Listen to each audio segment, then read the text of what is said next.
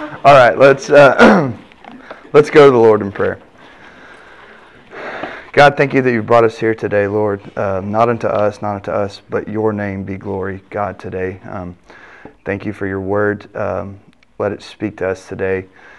Um, let it shine in our lives. Um, guide us and direct us. Uh, we pray for Philip as he uh, brings the message in the later hour. Um, guide him, direct us, uh, help us to honor you. In Christ's name we pray.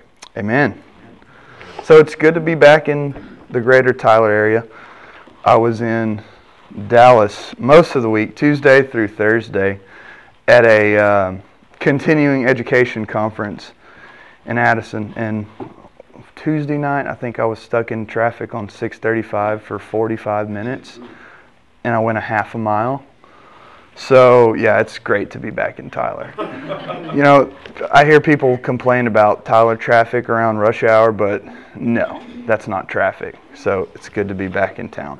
So, I was I was actually sitting in traffic one of those days, um, and it was uh,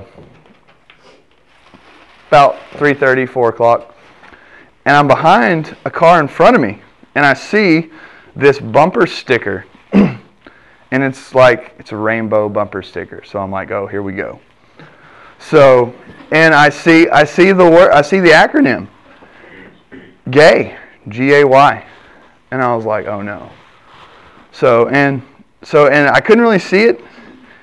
Couldn't really see what it said, what the acronym said. So I kind of crept up, and when I finally could see it, it said said God accepts you, gay. And I was like, oh, you know, started just, well, that's horrible, and that, that person is bad person. And then I, I started thinking about it more, and not to judge, but to, I just, I started feeling bad. I felt sorry for them, you know, almost, because that's, that's a bad place to be when you're at a time in your life where you say, God accepts me for who I am, for no matter what, what I've done in my life, for no matter what sin I'm in, that's okay. God, God accepts me. So I, I, I just felt bad and I felt kind of ashamed for just judging. yeah, I felt bad. So God, God didn't like that. So, but yes, yes, yes, yes, it will. Imprecatory psalms, you know. Um, but yes, anyways. thank you, thank you. always, always need a pen. I don't, I don't know what I was going to do without a pen. So, but that that that got the ball rolling in terms of my thought about you know where that worldview is coming from and and I just started thinking about it and I was like, huh, that, that sentiment has been around since the garden. If you really think about it, Satan was in the garden talking to Eve, and he said, You'll be like God if you eat this, if you eat the fruit of this tree. You'll, you'll know good and evil. You'll be like God. Um, God will accept you because you'll be like God if you do this. So, there's nothing new under the sun history repeats itself as we clearly see in the scriptures that there's nothing new and things that go on at the beginning of time still go on today. So just just this has kind of been the springboard of thought for for the for where I want to go this morning, and um, I would say in terms of God's acceptance of us, God calls us where we are, but accept us, accepts us for who He is because of what He Himself has done. Um, he, he constantly calls us to repent and believe. Repent and believe. Repent and believe. And that does not entail staying where we are. It's the progression of mortifying our sin and repentance and living a life acceptable in His sight. So, all that to say, he conforms us to his image, as Romans 8.29 says. I know, I know most everybody could probably quote Romans 8:28, but Romans 8:29 talks about that we're predestined to be conformed to His image through sanctification. So, all that to say, um, I want to delve into what is sanctification today. I know that's a big 10 point seminary word that, however, it is found in the scriptures um, sanctify, sanctified. Uh, and we want to also look at how do we live sanctified lives um, and how do we relate that, that sanctified life to, to the world, to non Christians who who don't know what the word sanctify means. So, to begin with, um, I remember back in junior high, I know some of you have probably done the, the Disciple Now weekends. We did one at our church, and kind of the theme the theme of the weekend was we're sanctified, we're set apart. And I remember learning the the meaning of sanctified is to be set apart. And that's that's stuck in my mind ever since I don't know the 10, 15 years since since I learned that stuff. Um, but until I started really preparing for this uh, lesson, I didn't really, I didn't really, I guess, grasp the whole, the holistic uh, view of it and and what it's talking about. So I started digging around yesterday, which is always good. Um, and I just said, okay, well, what is what is sanctified? What is what does it mean to be sanctified? Uh, Webster's dictionary defines sanctified. Good morning. Um, just uh, we're not in any particular scripture right now. I'm just kind of we're going to be well. This is an aside, but we're going to be hopping around quite a bit today. So make sure you have your Bible ready. So just uh, just giving you a fair warning because I feel that um, Scripture is the best interpretation for Scripture. And if we say we believe the Bible, then we should go to it. So there's not going to be a lot coming from him. There's going to be a lot coming from here today. So, so Merriam-Webster defines sanctified as to be set apart to a sacred purpose, alternatively uh, to free from sin. Okay, so I said that that's I can see where it's going. So I pulled out my 10 pound Strong's Concordance, which is the word is Strong's Exhaustive Concordance, and it is very exhaustive because it's like huge. Anyways, uh, I looked I looked it up there, and Strong's uh, the definition there was to make holy, purify, or consecrate. And so I was like, okay, I can I can see that better. In Greek, the word the word um, for sanctify there is comes from the root hagios, which if you look in like most of the New Testament, the word describing God as being holy, uh, specifically like Revelation 4, where the, the beasts were crying, Holy, holy, holy is the Lord God Almighty. Hagios, hagios, hagios. And that's the same word that the New Testament has for being sanctified it's uh, to be sanctified. The verb is hagiadzo. Is um, we see that in John 17, where in Christ's high priestly prayer, where he's talking about sanctify them by your truth. Thy word is truth. So the same word for being holy as God is holy is the word for God bringing us along and conforming us to his image. So that was that was kind of an aha moment for me because, yeah, I've always known, yeah, we're set apart, but what are we set apart to? What are we set apart from? We're set apart to holiness. We're set apart to God in His character and in His image as He is holy. So we see this, this idea of being uh, purified, this purification. Um, turn with me to 1 Corinthians chapter 6.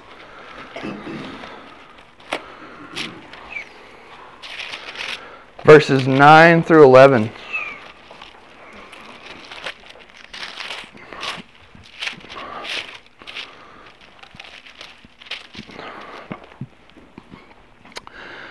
Do you not know that the unrighteous will not inherit the kingdom of God? Do not be deceived. Neither fornicators, nor idolaters, nor adulterers, nor homosexuals, nor sodomites, nor thieves, nor covetous, nor drunkards, nor revilers, nor extortioners will inherit the kingdom of God. As such were some of you, but you were washed, you were sanctified, set apart to be holy as God is holy, but you were justified in the name of the Lord Jesus and by the Spirit of our God.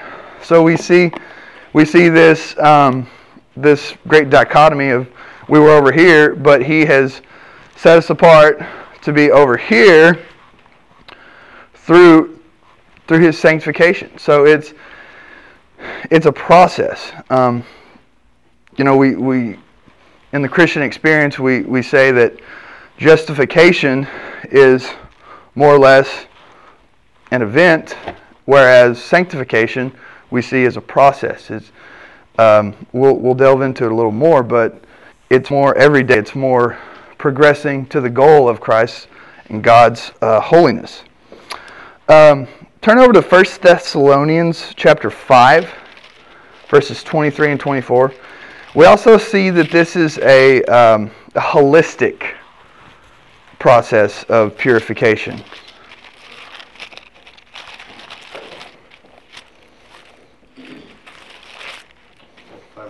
Verses 23 and 24.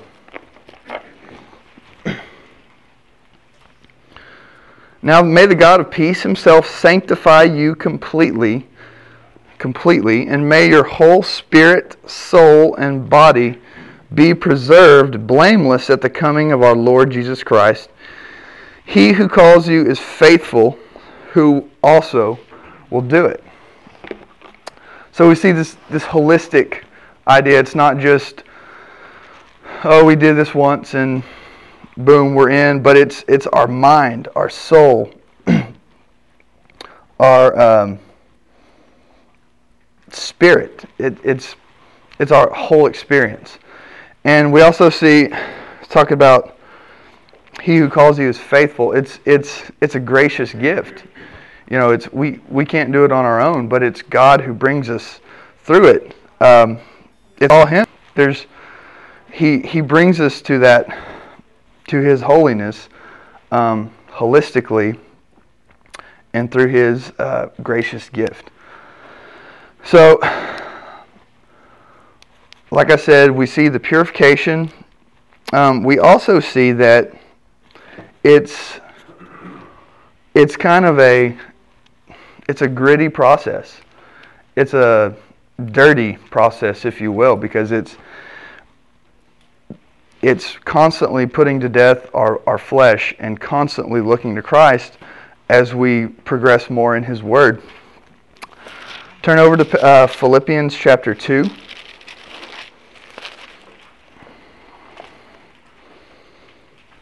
verses 12 through 14. Excuse me, 12 through 13.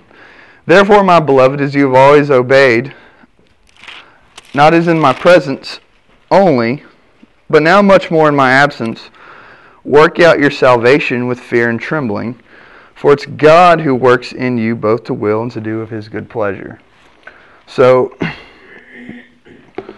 with fear and trembling, what, what's that? What um, aren't we supposed to always be be sure of everything? You know, once we made a profession in 1947 at Crusade, um, we're in. We got it. Isn't that the way it works? no. As we uh, we learned a few weeks ago with Philip, there's there's going to be doubt. There's going to be this chewing and and personal struggle, and and I would say that's it's not always a bad thing. That that lets us know that that God loves us and we're we're struggling with with the constant sin that's there, and that it's um, it's a fearful thing to to wrestle with sin and to continually be conformed to His image.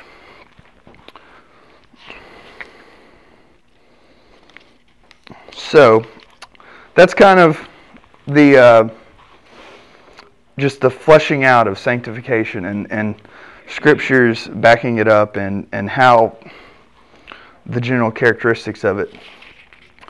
Secondly, um, so once now that we've established what it is and and how um, what it looks like, how do we live set apart lives? That's I think that's the million dollar question. It's uh, you know how do we do this? We we we believe the Bible. We believe what it says. So what do we? How does that bear itself out um, in in life? Uh, like I said before, I think it's a gritty, violent process. Um, in Matthew 16, you know, it, Christ says, "Deny yourself, take up your cross daily, and follow me." And so it's it's a dying to yourself every day, um, working towards Him, and it's not the working, but it's it's Him who holds us and keeps us in that. Um, and other other areas, uh, Colossians says, "Put to death the members that are like the laundry list that we looked at in 1 Corinthians, that put to death those. Um, Romans 8 says, uh, put to death the deeds of the flesh. So, so it's this, this idea of, of struggle and conflict and, and, and pain, and, and because it, as uh, I think we're really spoiled by the American experience. Um, we don't have a lot of the struggles that people overseas do. I know many of you have traveled overseas and done mission work, and and y'all have seen firsthand that um, we should be greatly um, thankful living in America because it's um, it's not it, it's especially in other political climates it's it's a struggle to live for Christ. And when you're constantly being um, persecuted, um, it's it's hard. So I think we should uh, be thankful that we live in America and that we can worship Him openly, uh, and as such, we should. Um, Ephesians 5, chapter 15, verses 15 through 21 um, gives us a little bit of instruction on how to walk also. I would sum it up by saying, don't be fools.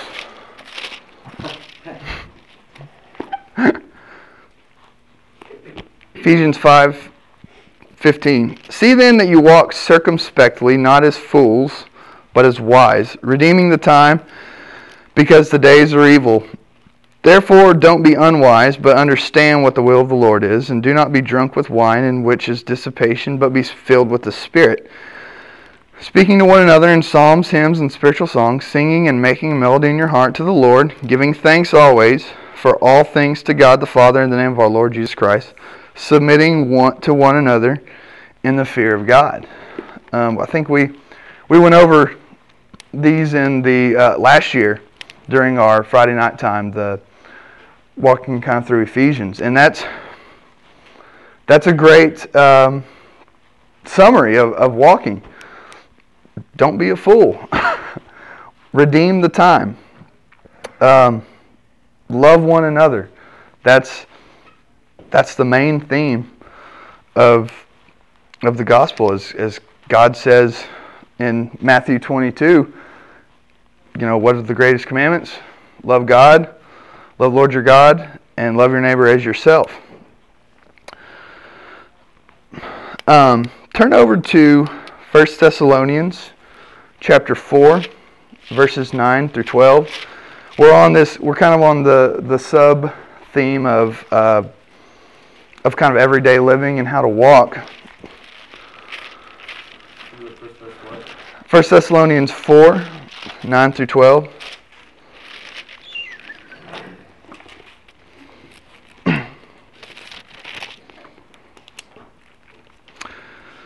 But concerning brotherly love, you have no need that I should write to you, for you yourselves are taught by God to love one another. And indeed, you do so toward all the brethren who are in Macedonia. But we urge you, brethren, that you increase more and more, that you also aspire to lead a quiet life, to mind your own business, and to work with your own hands as we commanded you, that you may walk properly toward those who are outside, and that you may lack nothing. So we see this this idea of walking together in love and in fulfilling the greatest commandment is loving God and loving each other. Um, not only that, but we, we grow in that love for one another. We, we grow together in meeting together and reading the Word and praying. Um, like I said, it's a, it's a holistic purification, you know, together. We live in Christ collectively, although we come to Christ individually. Um, it's, it's a team effort. And secondly, he talks about here leading a quiet life. What what does that mean? Anybody? What what would what would you characterize leading a quiet life? Control, discipline, Not being in order. Not being con- good, good. Yeah, that's hard for me.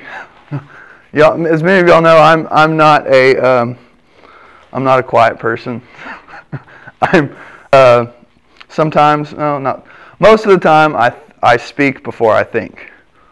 So, yes.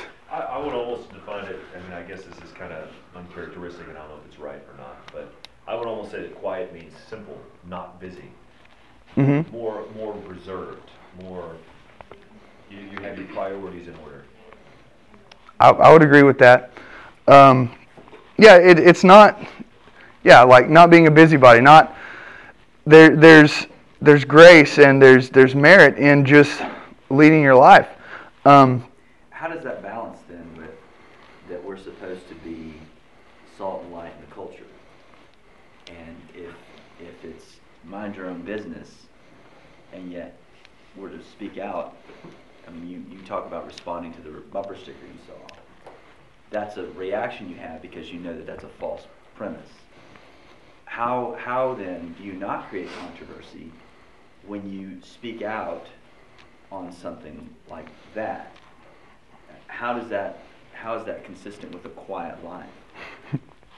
that's a great question. And, and that's not just you. That's No, I I think. Well, first of all, I think that in terms of, of, of not speaking out, there there's there's a there's a balance there because it also talks about. Um, I think we should make a make a stand for the truth first of all. If if there's something that's that's blatant, and we'll get to this in a little bit, in terms of how we relate to the world, um, there's a way that we can balance not compromising the truth of God with being, you know, not being uproarious, not being um, contentious um, in terms of. I'm sorry. Bible thumpers. Bible thumper. Yeah, not not being. I think there's a lot to say about how we can deliver the hard truth of the gospel. Um, I remember to riot when we don't get our way. Not to riot when we don't get our way. What? Come on now. It seems like there's a, a contrast between the verse we read earlier about um, the wicked, the slanderous, adulterer, whatever. These will not inherit the kingdom, will not be saved or whatever. But you were like this before. Mm. Leading that type of life is not necessarily what you would call a quiet and peaceful life, because I, I see that contrast. Not to say that you don't do one thing or you don't speak out against what's right or what's wrong, speak the truth into that, but in a sense of that you would have good standing with everyone and not be a drunkard and not have 20 affairs with everyone so that that's just not a quiet life. You're involved everywhere. That's a good point. Um, and I think also um, being above reproach. Uh, I saw I saw Chelsea's hand. Um, going off of what Stephen said, people who are constantly lawbreakers or just rule breakers are not content unless they bring people along with them. Mm. Um, so that's, they're always making a statement, making a scene about how it's not fair, something's not right. But we should be content with the law that Christ gave us, and that's the contrast there, is that we have a law, we have, we're, we're slaves to Christ, but we're content in our slavery. Mm. And so we can be quiet and at peace in what our restrictions are. that's the contrast to the rest of the world. Not that we're never saying, um, tell, you know, speaking truth or being sharp and saying that's wrong, you know. We don't, we don't have to walk the line of being harshly judgmental or being a pansy and never saying true. Or just saying that, well, yeah, what's good for you is good for you, but what's good for me is, you know, what's good for me. No, Right. can't- we can't waver, but our life is the contrast, and that's the avenue for people to ask us, um, what's the difference there? And that's, well, it's not, not that you can't just speak out in truth and call someone out on their sin, but the, one of the greatest avenues is by living that life where people want to know what, what's the deal with you? Mm. Why are you not the way you are? Right. The the contrast. Chris. I don't think it's a, a cut and dry, cut and clean answer. Um, I, I look at scriptures like uh, uh, Philippians 1:8, where, where Paul is uh, praying to the Philippians, and he says that I, uh, my prayer for you is that your love will abound more and more with all knowledge and discernment. Um, you look at Psalms 1 that says, Blessed is the man that meditates on the word day and night. Mm. He's like a tree planted next to streams of flowing. So we, you have the word in us, but yet Paul wants us to grow with discernment. And so now you have a passage in 1 Thessalonians where it says, live a quiet life, work with your hands. I, I love that verse because uh, it just helps me stay, like keep my head down and stay steady with whatever Mm. I'm doing. But, you know, to Kevin's point, you know, what do you do when there is injustice? You know? And so I, I don't think it's a real clear answer. I think that prayer, word, and discernment go into every specific instance. Like I don't think that we can go, oh, this instance and all like it, you know, we have to do X. right. I, I think that there's, you know, you look at in First Corinthians where it says we are in charge of um, planting the seed and watering it, but the Lord does the growth. So uh, I say all that to say I think it's, I, I think that there has to be a lot of discernment, a lot of prayer, and a lot of wisdom that goes into it. Agreed. Definitely. And that comes into the whole, I, I'm sorry. Go ahead. Oh. No, I want to be quiet. um, that, comes, that comes into the whole idea that you, you started out with. What is holiness? hmm What is sanctification? It's the same word that's used of the nature of God. And throughout the whole Bible, the call of the gospel, the call of God is, be holy as I am holy. Mm. How I get you there, I'm going to have to do the justification work, the salvation work. But then there's the process of growing in grace, growing in Jesus, loving Him more, trusting Him more. And to trust someone you don't know is a fallacy. So it starts with know what the will of the Lord is, which is what we saw in in, um, in Ephesians, and and knowing what the Word says. Who is this Jesus that we're supposed to trust? Mm. And then patterning our, our nature and our lives, striving toward, working hard toward looking like Him. And in that comes knowledge. What are the data points? You know, who is He? Understanding what would He have me do, and then Mm. wisdom, applying that in our situation the, the quietness comes into the fact, I think, if you speak out on these things, it's not going to be quiet. Right. that, but that's chaos responding to the quiet, set, um, constant nature of God working in a Mhm. chaotic situation. hmm The culture's chaos, and when we speak uh, order and, and, and rightness and goodness into that, it's going to cause an uproar. But it's not like we participate in that. We don't start chanting and we don't start, you know, throwing rocks at buildings and stuff like that and people. Um, we just are solid with this is the truth and, and, and there's grace, come to Jesus. Mm. That, that's, Yeah. that's the quietness about it. But the result of that may be tumultuous. Jesus said, I didn't come Sure. to bring peace but a sword. hmm And, and it's not that we're wielding a sword, but that's what's coming in response to just a quiet declaration of what's truth. Mm. And we're we're image bearers, like you said. We we bear that image, and uh, it's such in stark contrast to to the culture and to the world. Uh, I, I remember last year, just around this time, when, when we were still meeting on Sunday night, we were talking, we were going through what is the gospel and how we do the gospel. I remember Philip said, uh, you know, the gospel is offensive enough. We shouldn't make it more so in the way we relate. So it's it's the outworking of of us as his image bearers and you know, how do we relate in terms of Christ and to that offensive message? I saw your hand.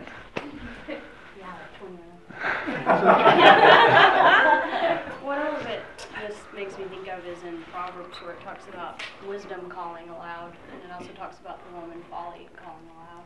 And so knowing and discerning, you know, which one is wisdom and which one is folly is, you know, back on what Kevin says, we have to know the word. Mm. And it's saying wisdom is loud, and so it's not bad to be loud whenever you're speaking the truth. It's not? Sorry, I couldn't help myself. If Paul tells us, if Paul encourages us to be like Christ, and he says, imitate me also. And going off of what Kevin said, if if Jesus, he's telling us to live a quiet life, he wouldn't tell us to do something that Christ, that would not be Christ's life. So I think we have to say that Christ's life followed this application. hmm He was flipping tables, he was doing all kinds of things. And you, you're going to say that that's not following this, what Paul's instructing? So that to say quiet life doesn't mean don't speak out. It doesn't mean don't travel the world and preach the gospel, or whatever, go die for the gospel. It doesn't mean just to sit in your job and twiddling your fingers and not do anything. Right. That's what we tend to think about, that oh, I'll have my own life and a house and a dog. Yeah, that's my quiet life. Right.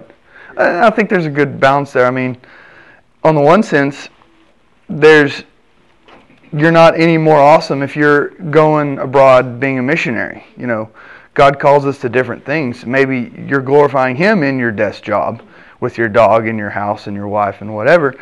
But um, but yeah, that that doesn't mean we should just be in our little bubble and not not respond. I'm sorry. I said not necessarily in that order, the dog, house, yeah. Yes. Yes. Um, You said something dog's notes. well, that's sorry. uh, Tammy. I was just gonna say Word. that um, I, I, I don't think this has anything to do with whether we speak out or not. I think it has to do with whether our lives are ruled by chaos, which is the pattern of anything when we're ruled by sin. When we're ruled by sin, we're hiding it. We're we're trying to be deceitful. We're trying to do all the things you have to do to keep sin going in your life, and we're ruled by chaos.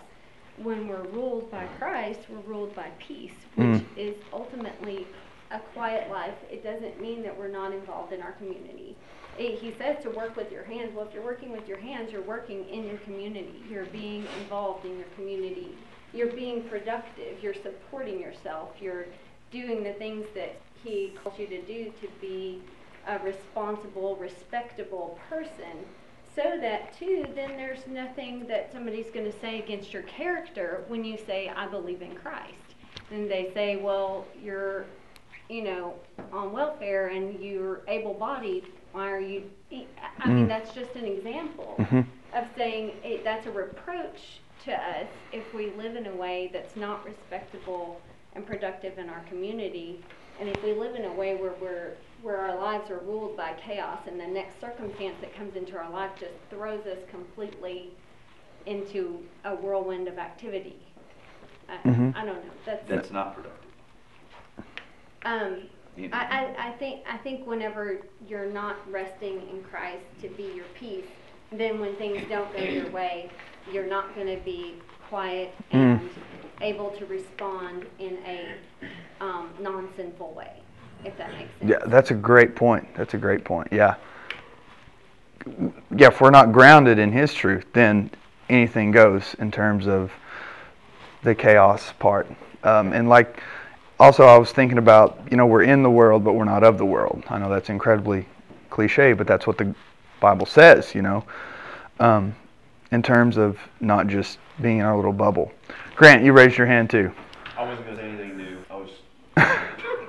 Okay. I was thinking about it, I'm, I'm, gonna say Okay. the same thing everybody else Okay, so let's move on. uh, I think we've fleshed out that point. Was something completely different. so, um, just just kind of as a, we've kind of already talked about this a little bit. So, how do we relate to the world? How do we relate to non-Christians? Um, you know, the the last verse there in verse 12 it says that you may walk properly toward those who are outside, that you may lack nothing. So.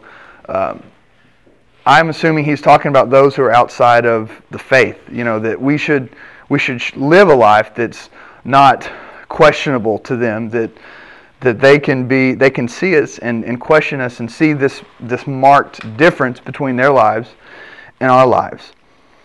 Um, I think let me see. This might be our. This is one of this. This will be one of our last scripture references. Turn over to uh, to First Peter chapter three, and uh, the verses fifteen through seventeen. And the big theme here is that that I wrote down is humility, um, in terms of how we relate to the world. First Peter chapter three.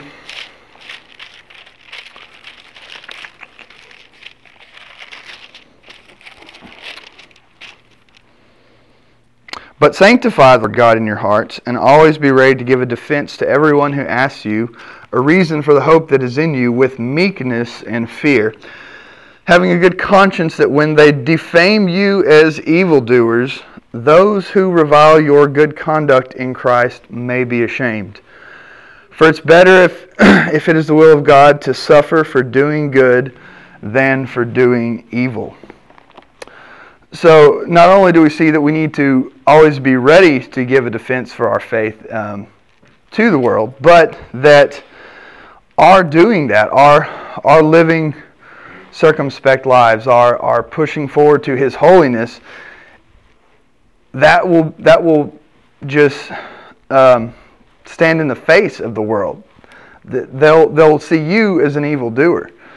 That, you know, doing your, living your life according to the Bible is um, is not the right thing. You know, we don't we haven't seen it historically a lot in terms of persecution and stuff, but I think in our lifetime we could see this in America. I know that's a scary thought, but um, truth is relative today. Two plus two can equal five. Um, you know, the gender roles are, are constantly being challenged. Look at the city of Houston and their bathroom laws, whatever. Uh, marriage can be between a man and a man. The Supreme Court, I saw, I saw an article this week. They're going to look at a case um, defining marriage and what marriage is before the Supreme Court. Um, so where does it end? Where, where does, where, where does this end? Um, I don't know. Um, it's a sobering thought, but for now, I believe the Christian life is, is one of meekness, patience, long suffering, and self sacrifice. It's difficult, it screams in the face against our flesh and the world, but this shows our need of Christ and to be set apart to Him all the more. Um, so, to, to to wrap it up and put a bow on it, um, turn over to Matthew chapter 23. This will be our last scripture. Matthew chapter 23, verses 1 through 12. Um, and as I was preparing for this, I heard um, a sermon from John Snyder, and he put it very succinctly um, in terms of sanctification and what we're talking about this morning. He said, We live life separated not to a list of do's and don'ts but to a person by his work, Christ's, and the Holy Spirit work in us. So Matthew chapter 23, and this this really kind of put it all together for me. Then Jesus spoke to the multitudes and to his disciples, saying, The scribes and the Pharisees sit in Moses' seat. Therefore, whatever they tell you to observe, that observe and do, and do not do according to their works, for they say and do not do.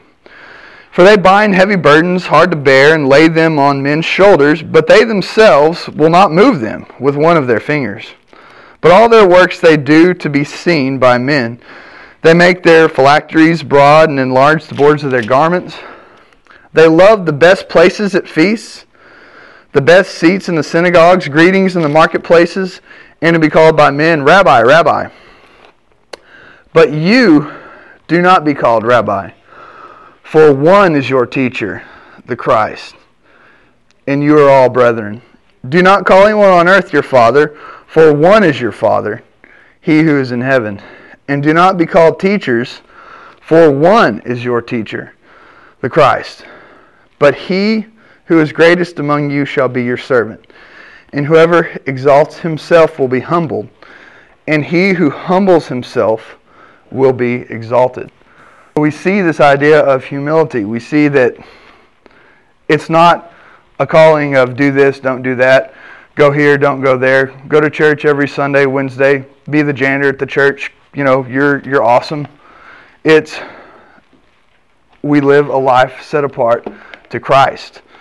We don't we don't be called a teacher. Christ is our teacher. Uh, we're a servant of Him. So, do we live our lives set apart to His holiness? Is there a clear mark between us and the world around us? Do we have a sincere devi- desire for the world around us to be saved? Do we love them enough? Parting thoughts, questions, comments, concerns. Um, I know sanctification is a big, broad topic. One thing we didn't really talk about, which I think is, is at- least worth mentioning, it could be a whole other day, but is love. Uh, we're going through the book of First John on Wednesday nights, Mm-hmm. and the theme of that book is to love one another Mhm. as Christ loved us. And that book, I think, defines sanctification in the term of how we, how selfless we are and how loving we are to other people. And um, I think that's a, an excellent way to judge ourselves and to kind of have the, the benchmark of sanctification is, you know, am I being selfless and, and putting other people before me? And so, Right, definitely, and and we touched briefly on it about in the Matthew chap um, passage about you know the greatest commandment, loving God and then loving other people. Um, and, and like he says in First John and other places that that that's an evidence you'll know them by the love they have for the brethren, and so that's that's a great point. That that's a big part of it is loving each other in Christ and moving forward together. Another thing that impresses, and I'll, I'll be short. Another thing that impresses me about all of this is that how interrelated everything is. You talk about humility, about loving one another. Another theme that's been running through all the passages you, you or a lot of the passages that you've read, is thankfulness. Mm. There's a contentment that we're called to. If I'm content with what God has given me, where He's placed me, I'm going to be peaceable. I'm not going to be striving for the next big thing. I'm not going to be uh, trying to puff myself up to make myself look better in front of somebody else because I'm thankful to God for where He's placed me. And that causes, out of that, a, humility. It causes a peaceable, quiet life. Mm. Um, anyway, it, it's just, everything's interrelated. Sure. It's one, it's one fruit, you know, of the Spirit. It's all connected. Definitely. So. And our whole lives, like you, you continue to say, is our whole lives are temple work. It's we don't put it on a shelf here and do you know go to work. You know, mutually exclusive of, of our, our relationship with Christ. It's all it's all Christ. Yes, sir. I was just thinking the story of the Good Samaritan.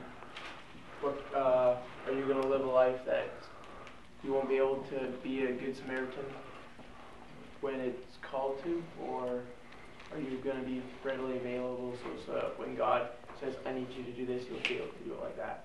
Definitely, definitely, and yeah, and that's the the part of ourselves that that because we're in in Christ and we're in His love and we're seeking His holiness, do we reach out to people when they're in need, um, physically, um, spiritually, definitely, and especially those who who you know Jesus said, "Love your enemy," and that was the Samaritans. What?